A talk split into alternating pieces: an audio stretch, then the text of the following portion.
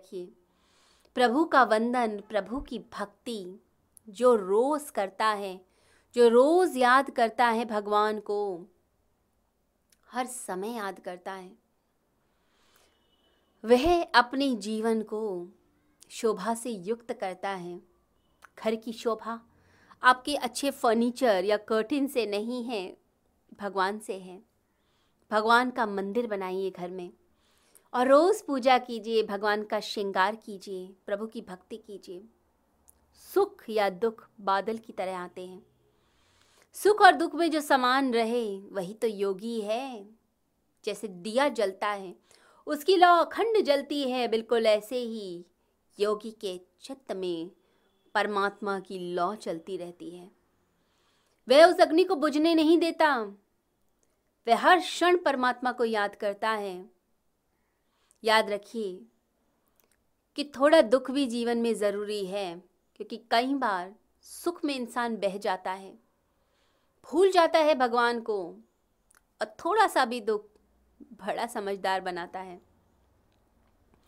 दुख में जो बहुत सारी किताबों से जो आपको ज्ञान इतने समय में मिलता है, दुख वो सारा ज्ञान आपको एक मिनट में दे देता है। तो ज़िंदगी में थोड़ा दुख भी ज़रूरी है, वो समझदार बनाता है, आपको बड़ा बनाता है। आपको समझ आती है ज़िंदगी की, दुनिया की समझ आती है। लोगों की समझ आती है, अपनों की समझ आती है। पता चलता है अपना कौन और पराया कौन। इसकी परख दुख देता है। तो कुंती जी, भगवान से प्रार्थना करती हैं, भगवान, दुख भी देना, क्योंकि दुख में तुम आते हो, रक्षा करने आते हो। हम समझदार बनते हैं। भगवान ऐसा सुख मत देना जिसमें तुम्हें मैं भूल जाऊँ। वो सुख भी विपत्ति है जिसमें मैं भगवान को भूल जाऊँ और वो दुख अच्छा जिसमें हम भगवान का स्मरण कर पाए।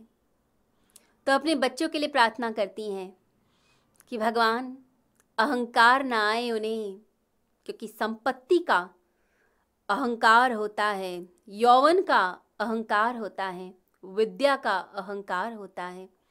धन का भी अहंकार होता है। जब पैसे हो जेब में तो आप किसी को कुछ नहीं समझते। जब आपके पास बहुत सारी प्रॉपर्टीज़ हों तो आपको लगता है आप ही मालिक हैं संसार के, आप ही चला रहे हैं। जब आपके पास विद्या का अहंकार होता है तो आप सबको तुच्छ समझते हैं कि इसे कुछ नहीं पता, मैं ज्ञानी और दूसरा अज्ञानी। जब सौंदर्य का अभिमान आता है तब भी आप दुनिया में किसी की तरफ़ नहीं देखते, दूसरे का अपमान कर देते हैं। और ये चारों चीज़ें किसी के पास हों तो फिर कहना ही क्या? ईगो आएगा, अहंकार आएगा। तो भगवान से प्रार्थना करती हैं कि हमें अहंकार ना आ जाए, ईगो ना आए। ऐसा ना हो कि मेरे बच्चे किसी को कुछ भी ना समझें। भगवान जो ईगो करता है, अहंकार करता है, उसका पतन अवश्य होता है। तो मैं अहंकार ना करूँ, ना मेरे बच्चे करें, आप कृपा करना।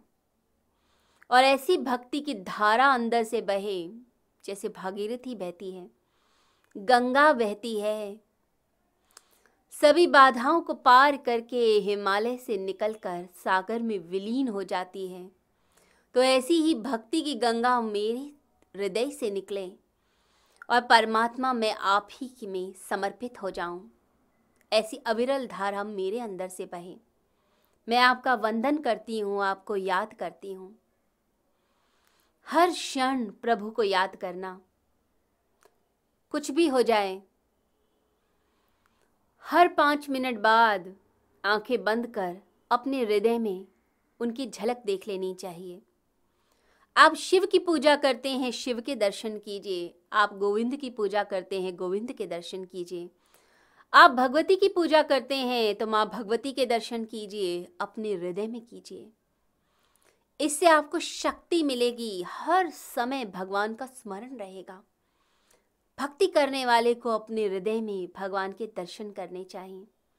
इससे भगवान का वियोग नहीं होता, हर समय योग युक्त रहता है मनुष्य।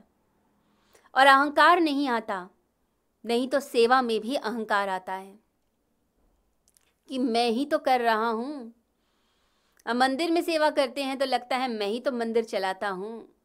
जबकि मनुष्य ये नहीं समझता कि उसका घर चलाने वाला परमात्मा है, वह पिता परमात्मा। और उसी की आज्ञा से ये श्वासें चलती हैं। ये सांस बंद हो जाए तो हम ही खत्म हो जाएँ। परंतु अहंकार आता है। इसलिए अपने अंदर भक्ति की धारा बढ़ाइए। हर समय भगवान को याद कीजिए और भगवान के चरणों में अपने आप को समर्पित कीजिए। प्रभु, हर जन्म में आपका साथ देते हैं। गीता कहती है, जिस जन्म में आप छोड़ते हो, शरीर आपने छोड़ा साधना करते हुए और साधना एक लेवल तक गई परंतु पूर्ण नहीं हो पाई तो अगले जन्म में भगवान वहीं से हाथ थामते हैं, जहाँ से छोड़ा था। तो प्रभु कभी साथ नहीं छोड़ेंगे। जीव ही प्रभु का साथ छोड़ देता है। भगवान से बहुत कुछ चाहता है और देता बहुत कम है। प्रार्थना भी नहीं करता, प्रभु का वंदन नहीं करता। परंतु यदि प्रभु की भक्ति की जाए, प्रभु से प्रेम किया जाए और भगवान के श्रीमुख से निकली हुई गीता के वचनों को आत्मसात कर लिया जाए तो जीवन में एक परिवर्तन आना शुरू होता है। इसलिए गीता में अलग अलग मार्ग बताए हुए हैं आपकी मुक्ति के, जो कर्म की तरफ़ चलते हैं कर्म योग जो ज्ञान की तरफ़ जाते हैं ज्ञान योग और जो भक्ति की तरफ़ चलते हैं भक्ति योग। परंतु हर स्थिति में भगवान कहते हैं सर्वधर्मान परित्यज्य मामेकम शरणम व्रज।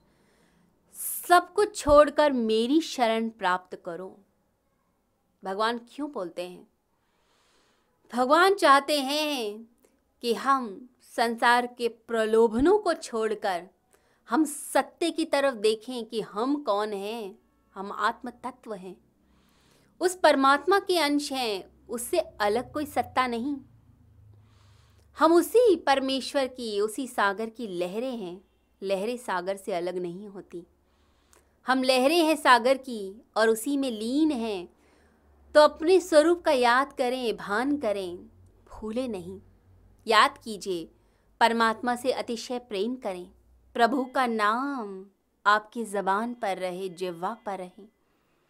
जो हर समय स्मरण करता है, वह भक्ति करता है और अपने आप को मोक्ष की राह पर ले चलता है। विष्णु सहस्त्र नाम का पाठ कीजिए। भोजन से पहले विष्णु सहस्त्र नाम का पाठ, रात्रि में सोने से पहले विष्णु सहस्त्र नाम का पाठ। जो रात्रि में प्रभु का नाम लेकर सोता है, वह मुक्ति की तरफ़ चल पड़ता है, नहीं तो व्यक्ति पाप ही बटोरता है। कहते हैं कि आपका कॉन्शियस माइंड सोने लगता है जब आप निद्रा में प्रवेश करते हैं और आपका सब कॉन्शियस और अनकॉन्शियस वर्क करने लगता है। उस समय यदि प्रभु का नाम लिया जाए, प्रभु की भक्ति की जाए तो बड़ी गहराई से मन के गहरे तलों तक भक्ति बैठ जाती है। फिर अंत काल में परेशानी नहीं होती, नहीं तो अंत समय भगवान का नाम ही जिब्वा पर नहीं आता। अपने बेटे का, पोते का नाम याद आएगा, दुनिया का आएगा, परंतु परमात्मा याद नहीं आते। इसे नाम स्मरण करना चाहिए। कहते हैं, सुख, दुख, ज्ञानी शांति से भोगता है। जो अज्ञानी है, वो सुख में खुश होता है और दुख में दुखी हो जाता है। ज्ञानी दोनों को शांति से भोग लेता है।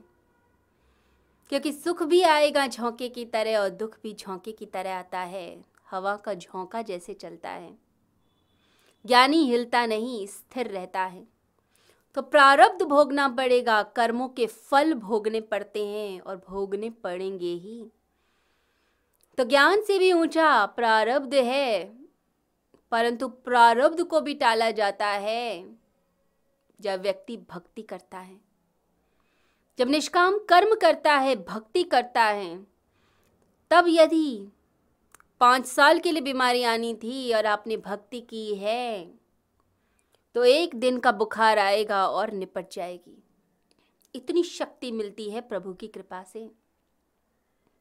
जैसे बारिश हो रही हो और हाथ में अम्ब्रेला कोई ले ले, छाता ले ले, बिल्कुल ऐसी ही कृपा आपको प्राप्त होती है। कितनी परेशानियाँ आए, आंधी आए, तूफ़ान आए, आप सामना कर लेते हैं। फिर कोई आपको हरा नहीं सकता।